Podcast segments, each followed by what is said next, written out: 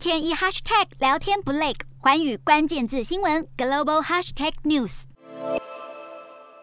我不骗你，第三次世界大战就开始了。马祖列岛在冷战冲突最剧烈时期就经常被中国炮击，这段历史岁月让当地人格外关注当前的无恶情势。路透社因此特地前往马祖，想听听台湾最前线的居民们究竟有什么想法。真的太恐怖了，不只是是我们跟大陆打而已，那那个其他国家一定也会跟着打。六十四岁的林先生透露他对战争的恐惧，相较之下，当地的年轻一辈反倒不会太过担忧。钟小姐在马祖南竿担任店长，她表示搬到马祖后，开始了解了在地人对台湾主权问题的隐晦态度。如果台海真的爆发军事冲突，马祖很可能首当其冲。尽管当地民众对战争的危机感受程度不一，但一致同意希望眼前的和平稳定能持续下去。